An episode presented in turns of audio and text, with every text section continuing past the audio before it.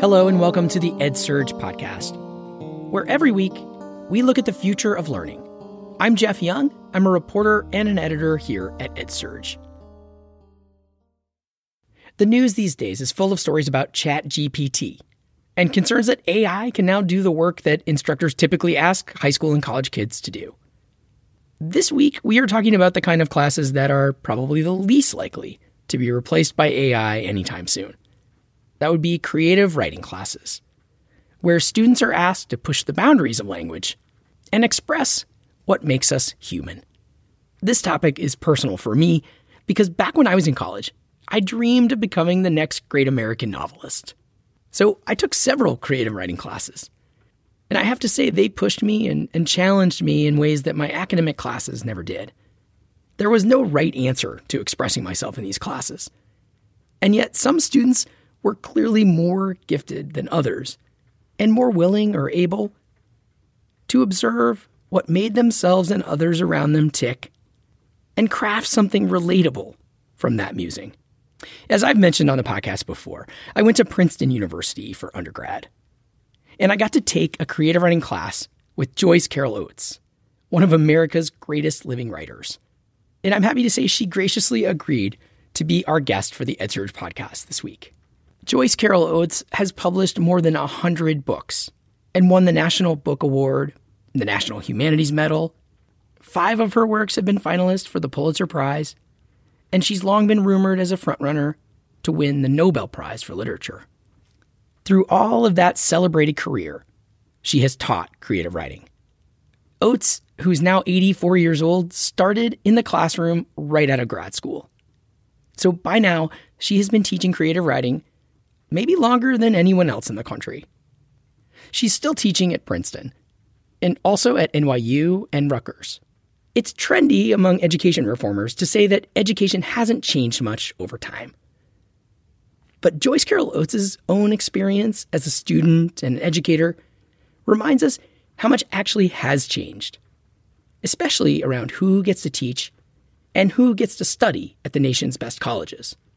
Oates grew up on a farm in upstate New York and started school in a one room schoolhouse with no plumbing. She was the first in her family to finish college, and actually the first in her family to finish high school. The material in her fiction is often dark. As a current Princeton student recently wrote in the student paper, the Daily Princetonian, she is, quote, a master at finding horror in the ordinary. That's true in her most famous short story, where Are You Going? Where Have You Been?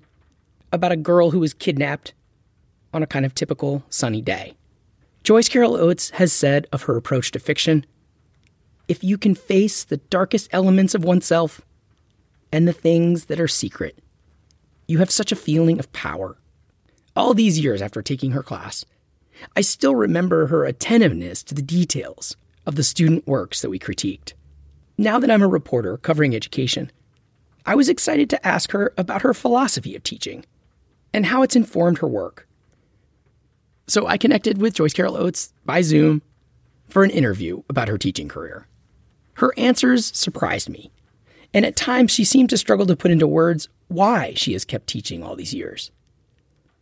At one point in our conversation, she compared her approach in the classroom to boxing, a sport that she loves and she devoted a whole book to called On Boxing. I think probably older boxers who are retired boxers probably enjoy watching tapes and videos of the great boxing matches, you know, and seeing how, you know, what Muhammad Ali did here, and what Joe Frazier did, and what Sugar Ray Robinson did. I mean, sort of just admiring the technique. That's definitely a part of what I'd like to do as a teacher. I can spend an hour on a really short story by Hemingway, and we just all discuss it. Joyce Carol Oates ended up having a huge influence on me, but not because I was able to absorb her wisdom and follow in her footsteps. As you'll hear, my experience with creative writing raises questions about how to evaluate creative work by students and how to best steer students to their strengths. There have been students in her classes who she encouraged in a literary career. One famous example is Jonathan Safran Foer. One day before class, she reportedly told him, I'm a fan of your writing. a moment he describes as life altering. He went on to pen the best selling novel, Everything is Illuminated, which started actually as a senior thesis project at Princeton. I started my conversation with Joyce Carol Oates by asking, what was her first teaching job? And how did she get into teaching? I think I was about 22 years old, and my first position was as an instructor in the English department at the University of Detroit. So that was a long time ago, and I was mar- I was newly married. My husband was teaching at Wayne State University. We were living in um, in the city of Detroit. We were living right around Eight Mile Road, so it was like the uh, it was like at the very outside, sort of outskirts of Detroit before you crossed over into a suburb called Ferndale. So we were in Detroit, but we weren't we weren't really in the inner city. And I was about two miles away from the University of Detroit. So I had never taught before. I was given a position as an instructor by a very wonderful chair of an English department at, at University of Detroit, who had interviewed me, and he just liked my presentation of myself, I guess, and and he was impressed with that I was a writer. Yeah. And so I, I had no teaching experience at all. I was just hired. Today, it's very difficult to get good jobs teaching. Right. You know, but but in the 1960s, there were many more openings. I think. So I was very excited. I was given, I think, four courses in composition, which is a staggering amount of teaching. Yeah. And I just got thrown in it, sort of like jumping in a jumping in a river and swimming. So you're teaching undergraduates the basics of composition. Undergraduates, yes. And then I would think I probably had two courses in composition and maybe two in introduction to literature. Okay. Like introduction to English literature. So we had an anthology. So I walked into class and I was only about 22 at the time. So I was actually the same age as some of the students at Detroit. I was teaching a night class and there were people older than I was. There were like 30 people in the room. And I just thought, well, I was a little intimidated. I had never taught before. So I just sort of plunged into it and I really loved it. I think as soon as I walked in the room, I just felt, I feel at home. Huh. And though yeah. I, I had been worried and anxious about it for weeks, and my husband was out in the hall, he he walked, he brought me to the university, and he was sort of out in the hall. He walked me to the room, and then I just went in. I remember how how strange that was because I felt I was really very much at home and I just felt very relaxed. And I've always felt that way, sort of like I really love being in that in that situation. I feel I identify with the students more than I identify with myself. I sort of feel we're all in this kind of uh, consciousness together. So that was my beginning. That was a long time ago. It's interesting that you described it as like you just feel like a, a kinship with the students. It sounds like. Yes, I really. It was surprising. I didn't. I think that if you overthink a situation, that's gives rise to anxiety. Then when I just walked in the room, it's like a completely different experience where you're suddenly looking at actual people and you're talking to specific people rather than imagining some abstract audience, you know, that doesn't even exist. In, in your writing, you've talked about your own um, childhood in, in, in your memoirs, and, and I wonder. It sounds like you started in a one room schoolhouse as a student, as a and it the way you describe it, it sounds like another time. I mean, it, it was this upstate New York and the same one room schoolhouse where your own mother had attended, if I if I remember correctly. Was there a teacher from whether it be early on or or um, or later that that really influenced you or or felt like that you felt like really kind of set you the standard for you as a teacher? Oh yes, I had wonderful teachers later on, not in the one room schoolhouse, but later on when I was in high school in Williamsville. Yes, I had excellent teachers. They were very, very good. I mean, really a number, like four or five teachers that I liked a lot. Is there any one that, yes, stood out? No, the one room schoolhouse was a feature of rural life in America. Yeah, yeah. Because in a in the country, you know, way out in the country, there are not enough students to have like a big high school. You know, in suburbs you have big high schools because the population is dense. But out in the country, you know, there can be farms that are on 10, 12, 30 acres, so they're far apart from one another. So in the one room schoolhouse, for some miles in the concentric circle, we only had about, oh, maybe 25 students. Despite being many age uh, grades, right? Yeah, first, yeah. first, grade to eighth grade. Mm. And then, surprisingly enough, most kids just quit. They didn't go beyond eighth grade. So that was kind of the end. There were many farm boys because this was an area of farms. And the farm boys were not what you'd call book lovers. They were not exactly scholars. They went to school because that was mandated by the New York state law, but they usually dropped out when they were about 16. So it was a different world. And not to go into a great deal of my history, kind of collapsing and, and abbreviating my history, when I was, well, I should say I was pretty much tormented by these older kids. I mean, uh, younger younger students were bullied and tormented by the older ones. That was just the way it always was. Mm. I think in any of these one room schoolhouses, when you have 16 or 17 year old boys who don't want to be there, at all. They just want to be working, you know, and earning a living. Thrown together with young children and girls, you will get a lot of tormenting and, and bullying. So I had a lot of that. But then later on, like years later, after fifth grade, there was some change in the township.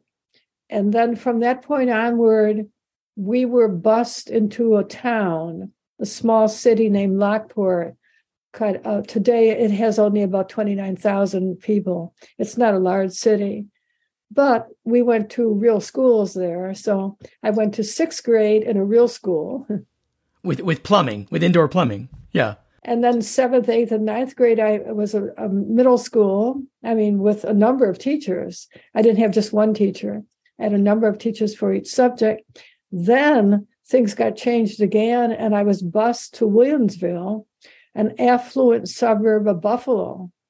So I went from one room schoolhouse to small city of Lockport to a really affluent suburb where all the teachers were excellent and my classmates went to good universities. In Lockport, probably almost nobody went to college, and the one room schoolhouse, no people didn't even graduate from high school. So kind of in a vertiginous way, I kind of was fast forwarded through the 20th century from like a pioneer situation to small city and then to an affluent suburb and then to a good university which is syracuse. I had a scholarship. And then to madison wisconsin eventually to princeton university. So it's like only in america could you go from one room schoolhouse to princeton university. It's quite a quite remarkable, really. It's it is like a fast forward through time and an American kind of evolution of of schooling. Wow, and and the and the country. In your memoir, The Lost Landscape, you also mentioned some. I think it sounded like some frustrating experience you had with professors in grad school at Wisconsin uh, Madison.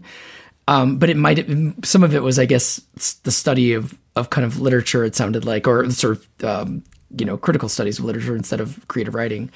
But is there a kind of college teaching that you kind of react against in your own teaching, if you will? Well, when I went to the University of Wisconsin at Madison, that was a long time ago, and there were many professors there from Harvard. Uh. They, they, they had the degrees from Harvard, but they were teaching in the Midwest. I think they brought from Harvard and Ivy League a certain way, a certain way of pedagogy, which okay. was was not not as youthful and exciting uh, professors as I had at as an undergraduate at Syracuse. So it's like an older generation was waiting for me at Madison, whereas I had a younger generation of of uh, mostly men. They loved literature. They were very vital. They were teaching people like Samuel Beckett at the mm. time, mm. newly translated into English at that time. And um, so I sort of went back in time and encountered professors who were more interested in scholar scholarship and literary history. So, for instance, an, a lecture by Merritt Hughes, who's a Renaissance scholar, would mostly be about like sources for Shakespearean plays and Holinshed's chronicles and like the Faerie Queene, sort of talking about the background. Whereas at Syracuse, they were new critics and they were looking at the texts and really, you know, really looking at the language, the passages and poems and prose. So I had really good undergraduate education. But then when I went to Madison, it was more stuffy, like more old fashioned, literally old fashioned. However, I did read a lot at Wisconsin, and I read all the classics in Ameri- in uh, English literature, and I had a couple courses in American literature. So I was reading. It's just that the scholarship, the focus on that kind of teaching and lecturing, is no longer um, it's no longer with us. I don't think anybody does that today, especially not in English. I see. I see. And so it really just wasn't. It's so in a way the, the direction and the order in which you had that, you sort of saw what you were missing. Yeah. Well, when I was being examined for my master's degree, it was so evident. The people who were examining me, like one professor or young professor, he just wanted to talk about the the the history of the editions of Whitman's Leaves of Grass. Like when was it published and when was this published? And, you know, I was sort of stymied because I had always been looking at poetry as poetry. I wasn't really that interested, you know, in the scholarship and the history. It seemed like people who taught that way didn't really know how to read a, a work of fiction or poetry. I mean, they didn't understand that writing is language. It's beautiful language, and there may be a story, there may be a narrative. You know, they were sort of looking at all the peripheral material, like who influenced who and where did this person, where was he born, and so forth. And it was like literary history that they they cared about the history.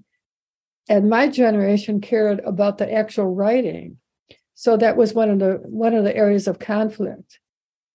But i'm glad i didn't if i had gotten a phd in english i might just have been an english professor.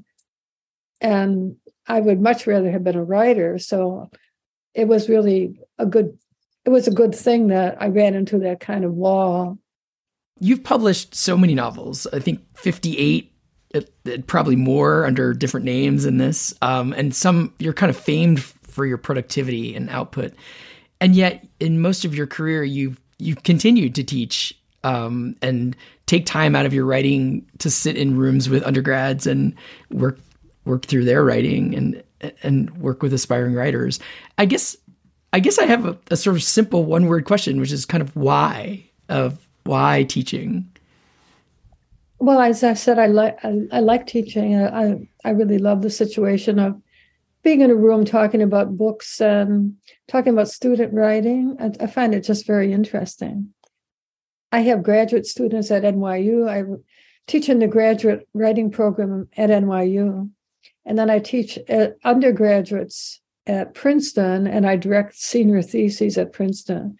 I also teach at Rutgers I'm a, I'm like a visiting professor there for a couple of years, and there I have I have older students who are actually instructors at the university, at Rutgers. I have three in my class who are themselves teaching writing. Then I have the rest of them. I think the seven of them are undergraduates. So it's a really wide, you know, really wide spectrum of people who are as young as 18 who are young undergraduates to people who are older, who may be almost, you know, 40, 45, who in some cases they've already published books. So I have this wide range of people. So I engage with all these people. I just find it very interesting. I guess I, because obviously, you know, time, you, you have it, you're at a point where I'm sure like, you know, you don't need to teach as far as the, um, you know, and you could spend the time teaching. It's like the writing. So I guess it, it is interesting, but I guess I, does it, um, yeah, I, I guess could you say more about what what kind of you get from from the teaching that that keeps you coming back? You know, it's it's sort of hard to be interviewed about something that basically I've been teaching most of my adult life. So yeah, obviously to ask me if I like it seems a little you know redundant. And then if there's some reason, I've tried to say that I enjoy it. You know, so I'm not sure how many times I can sort of say the same thing, but uh, people say might say, "Well, why are you writing?" or "Why are you doing a podcast or an interview?" Like there's some basic question that you answer kind of quickly, but if you ask it repeatedly, you can't really expand upon it. So, mm. um, when I first started teaching, I probably didn't want an income. You know, it wasn't much of an income but my husband was teaching, so I wanted to do something also. I wanted, I've always wanted to work. I've always been working in the sense of getting a paycheck, you know. Maybe that's sure. Background. I'm from a working class background. So I'm not from a background where people had trust funds and just, you know, had nothing to do at all. So I associate working and being involved with life in a, in a very positive way. When I go to New York, I take the New Jersey Transit train to New York and I walk down from Penn Station to West 10th Street. So I really look forward to that. That's once a week. Hmm. I mean, somebody say, "Well, why do you want to do that? It's cold out and it's it's windy." Well, I just enjoy it, you know. And then I meet somebody afterward, maybe and have dinner with my editor or Amy Tan, who's a writer who lives in New York part of the time. She's a friend. So, I mean, basically, it's a whole way of life. Sometimes people say, well, why did you or did you not have children? You know, like people who have children love them and ask, like, why did you have children? Or why didn't you have children? It's kind of questions hard to answer. I respect that. I, I, I hear you um, it is interesting. I mean, it's sort of the that is the life. You know, it seems like it's all connected.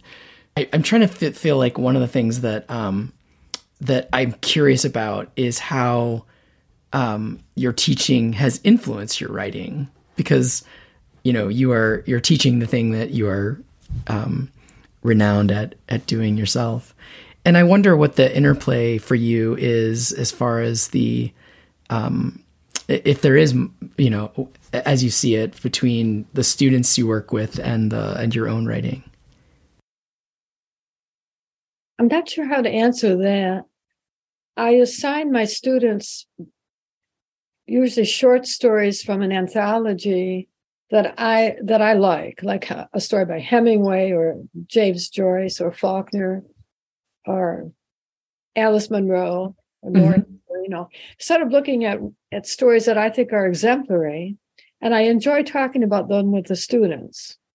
It's not that I have literary theories that I want to launch, you know, or, or analyze it. Just, it's just sort of like have conversation about the craftsmanship, the kind of technique and choices that a writer makes, like what's the title, what's the first paragraph, how does it end, what's the structure. I really enjoy talking about that. Um, I don't know why. I think probably older boxers who are retired boxers probably enjoy watching tapes and videos of the great boxing matches, you know, and seeing how, you know, what Muhammad Ali did here, and what Joe Frazier did, and what Sugar Ray Robinson did. I mean, it's sort of just admiring the technique. That's definitely a part of what I'd like to do as a teacher I can spend an hour on a really short story by Hemingway, and we just all discuss it. Yeah, I remember I took um, a class with you when I was it was I realize now about 30 years ago. I have vivid vivid memories of sitting, you know, in a small seminar with you and in this like sunlit room, uh, you know, with just a few of us circled around and and talking about our work. Um, and I, there was one. There's. It's funny because I feel like it's a it's a it's a moment that I still remember, but I feel like it it feels like there were probably many moments like this um, where a classmate had a story he brought in and we talked we were you know kind of workshopping it or, or commenting on it and i think there was a scene in which like the main character like um you know it was the people were writing all kinds of things but one of the the, the, the character drowned a cat in a fish tank i think. And i remember it was it was actually i think it was even kind of a shocking scene but you were very interested in kind of the details and and fleshing out the details of the the scene and, and, wondering whether the cat would sink or float because there was something that I feel like maybe wasn't you saw it as like I don't know it was it was really interesting that you were sort of looking for the detail and and making sure this very emotional moment also had the research behind it and this kind of care of like living in this scene that really stuck with me that that your comments about it just like that you know there were so many things there but i remember you were really um, pushing the student to to think harder about like whether that scene was described as as crisply and accurately as it could be. And um, i don't know. I, I, feel like that was like i said that was probably one of many but i remember that moment. In, these so i guess did you see your role as like helping the the students kind of like you mentioned with the, the, the works the famous works you're teaching or the you know the that you're looking at the the clips of these famous moments and going back over the the the footage and the like the boxing metaphor I really like. But in those, what was your what is your strategy, if you will, or philosophy in like helping guiding writers, showing you their their work when they're really you know new at it? My philosophy, what I don't know exactly how to answer that. Uh, like an editor, I mean, we take up a we take up a work, thirty pages or less usually in each workshop and really examine it as if we were editors let's say at the new yorker so mm-hmm. it's a, mm-hmm. it's a story that we are going to publish in the magazine it's been we we're committed to publishing it but we want to make it better like how can this short story be even better so that's how i look at the text mm-hmm. i don't talk about a philosophy of life or of writing not usually in the workshop. This is more specifically about the craft of fiction. I think talking very in very general abstract terms about anything is not so helpful. You know, people who are writers have to have an actual manuscript. You can't just say, you know, I want to be a writer and I have all these themes. You have to actually have a literal work that you're working on to show people. So we focus on the specific text. Sure, I like that. So the the the idea of editing the work in front of you and making it as strong as it can be. Yeah, yeah. Yes, I have some students always in every workshop who are just brilliantly uh, born to be editors. They they get it. They know how to help one another. They know how to make suggestions. Some people are are paralyzed after they do a first draft and they can't seem to revise or rethink it. It sort of comes out that way and they're sort of stuck. But other people are able to see that the text is fluid. You should be able to rewrite it. You could throw the whole thing out and rewrite the whole thing and make it better. And that's what workshops are for, for people who are able to revise. It sounds like you and your own work have written many novels that you've thrown out or, or short stories rather like or works that you've done this with? Well i don't usually throw things out but i work on them to yeah. make it better yeah. You can always take a text if it has a structure and closure and if there's some reason for it to exist you can almost always you know raise that up technically to a level of language that that might be publishable so I find it I find it really exciting. I mean, maybe it's like playing chess with lots of people. You know, you just play chess because you like it, you know. Mm-hmm. Like a chess grandmaster might play chess with a really brilliant 12 year old and come close to losing, you know, like the experience is just somehow pleasant in itself. When when students give me texts that are really worthwhile and interesting, I feel a kind of excitement and I want to help them make it better. Sometimes I say, well, you need a new opening. This is not the best opening. How about this? You know, like page three. Maybe that's your that's the beginning. So it's sort of like being an editor or a trainer or a coach, just kind of helping people take their material that exists and their goodwill in industry and kind of applying it and showing them how to make it eh, make it more efficient. In the, all the time you've taught, are the students different now than they they were back when you were starting to teach creative writing? Well, there's a certain sort of writer who is self-selected. So at Princeton, when you were my student, everybody in the class selected to take the course. So we're never teaching students who are f- fulfilling a requirement. You know, we never have any students in our classes who don't want to be there. There's a certain kind of student who's self selected, and a certain kind of writer, literary person doesn't really change over the decades. This is probably the same person who was around, you know, in 1890. Sure. I see. One of the Bronte sisters shows up in your class. She's going to have a lot in common with Jane Austen or Emily Dickinson, you know, that or some or Lorrie Moore. I mean, it's sort of a writerly type. And no, that that hasn't changed at all. But what has changed noticeably is that we have now ethnic American uh, young people who are first, second, or third generation of immigrants, many, many, many more of them, and persons of color and persons who's who are the first people in their family to go to college.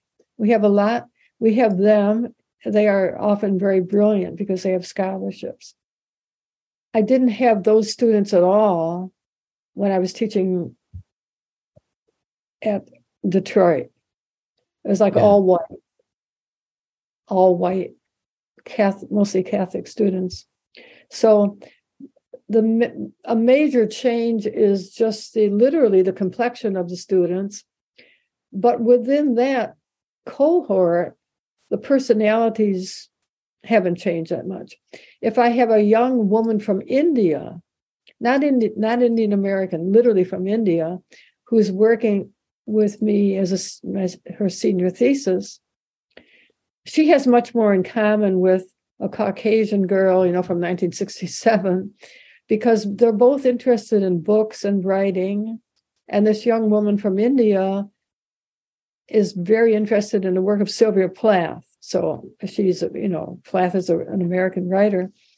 So, as I say, there's a certain kind of literary type that doesn't change much over the decades.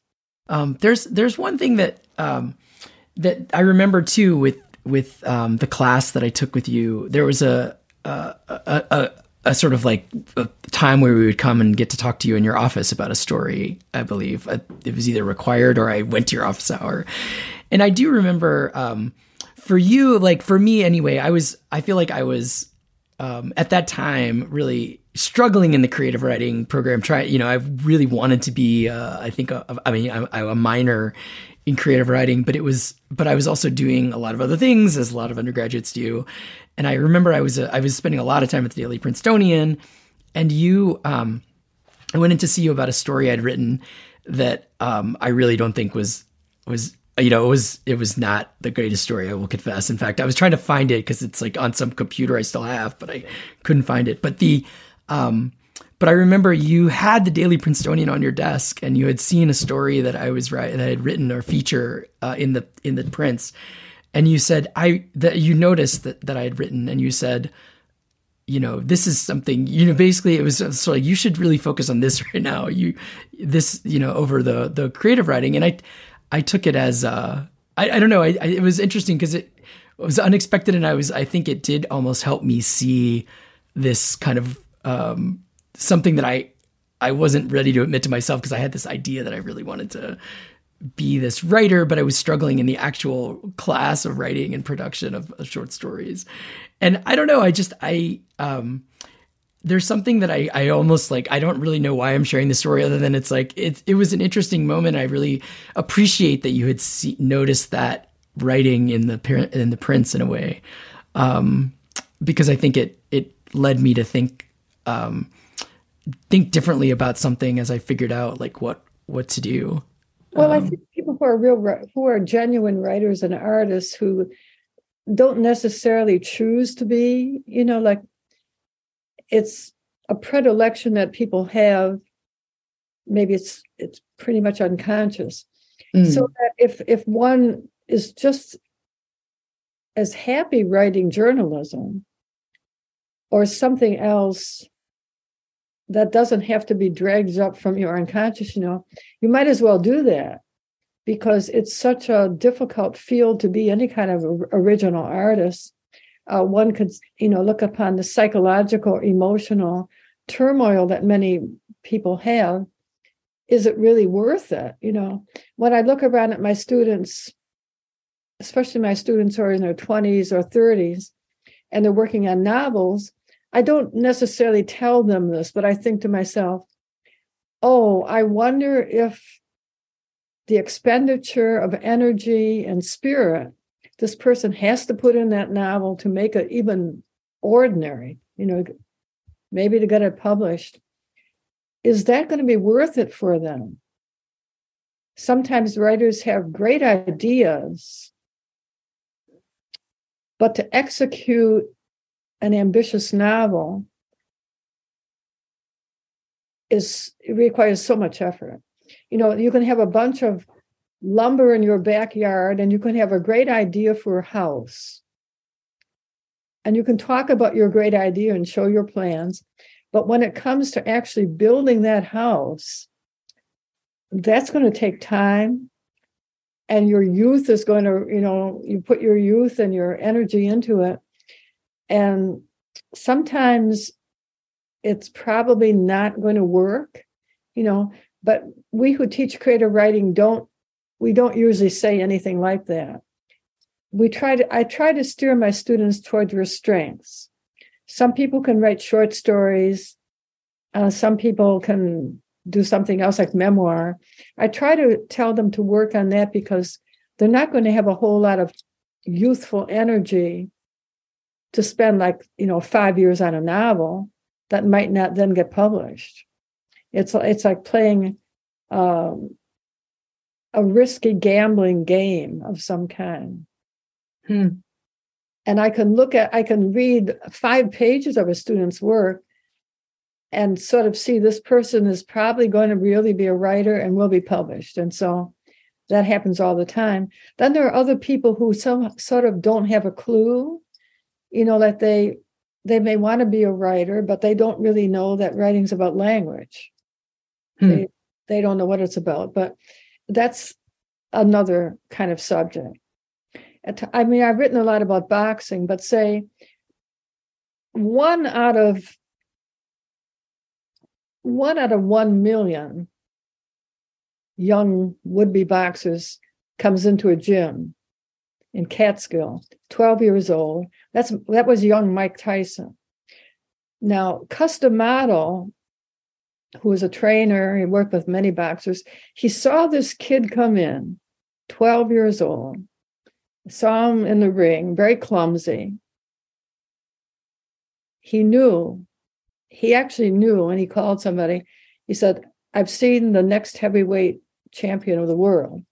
In other words, there are some people who are have so much obvious talent that they just have to get trained and, and just have to do it. But that's like one in a million.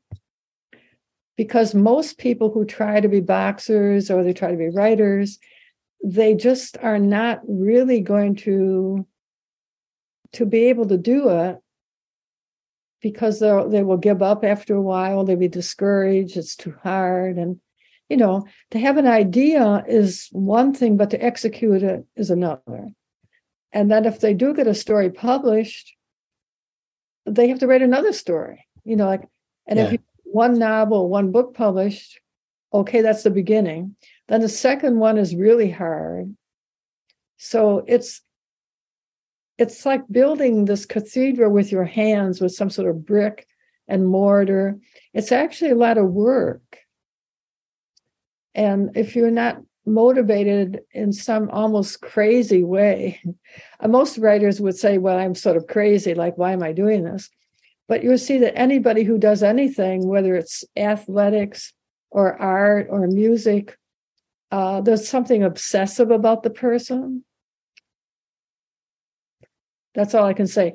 Probably to be a real artist, you have to be totally committed to a point of obsession. That doesn't mean you can't have a career. You can have a career writing something. You know, it doesn't have to be, not everybody has to be Toni Morrison or William Faulkner. You know, you, there are other levels of, of achievement. Yeah, I guess I, for you, do you have a sense of like, how did you know that you, I mean, as that, that you could get through all this for yourself? I mean, you've, you've become this heavyweight champion of the world in, in your field in writing. Oh, I never thought of myself as a writer. To me, each project or each story is independent of the others. And each project is very interesting and fascinating to me. So it's a little bit maybe maybe it's the way mathematicians feel they have a pro- a problem they're working on. They're totally focused on the one problem. Mm. And they don't care they don't care have any knowledge of what they're going to be doing in 15 years or what they did last year, like focusing on the work. So I've always been interested in like what's the next story? And there's always overlap. I always have I'm working on a novel now, but I have two novel outlines and and work on other novels too. So when I'm done with this, I'll go to one of the others. But there's always a kind of overlap. I'm fascinated by the next chapter I'm writing. So I have this is a chapter of a novel. So I, I've been working at this chapter for several days. So I finished it last night. So I will reread it and then I'll plan the next chapter. To me, that's what I'm focusing on. I've always been like that, and I never have thought. My first book was published when I was quite young. I never really knew that I'd have another novel, another book. And then when I published that, I didn't really know I have another one published. It's sort of been like one step after another. I would literally been incredulous if somebody said, "Well, one day you have written, you know, hundred books." I would say, "That's that's not possible." Uh, maybe it's like a woman who who prepares 10,000 meals in her lifetime. She never thinks about all the meals she's going to prepare. She sort of thinks, what am I going to make for tonight? You know, and focuses on that preparation, but she's not thinking about next week. One last question. Do you have any tips for those teaching writing, you know, that from all your years doing it? Well, teaching writing, I think just encouraging young writers, seeing what they're doing, giving them ideas, uh, assigning really good texts and exemplary stories for them to read and discussing them. For instance, at Rutgers last week, a young woman wrote a story that was like 15 pages long with a lot of filler in the middle. And mm. she said, she didn't really know how to write a story, and she I thought she had a really good beginning, and the ending was fairly good. The middle was kind of meaningless. And so I sent to her by email some examples of short fictions, like one or two pages long, what we call flash fictions. And I said, Your story basically could be a really wonderful three page story or two page story. You just have to put it together with a new structure. And she wrote back and she said, Thank you. That's exactly that's exactly what I needed to be told because I know it's all very meandering and I didn't know what else to do. So I was suggesting that she read two two short short short short stories, you know, and to give her a sense of structure. So that's the sort of thing that I think teachers can do.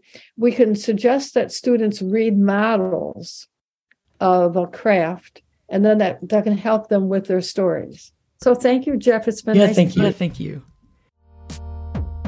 This has been the EdSurge podcast. Every week, we bring you stories and conversations meant to spark your curiosity about learning. We hope you will follow the EdSurge podcast wherever you listen and sign up for our weekly podcast newsletter at edsurge.com. Just go to the top and click on newsletter. In that newsletter, we dive deeper into the topics that we explore. This episode was written and produced by me, Jeff Young. And you can find me on Twitter at jryoung or on the web at jeffyoung.net. Music this episode by Rowan Jane. We'll be back next week with more on the future of learning. Thanks for listening.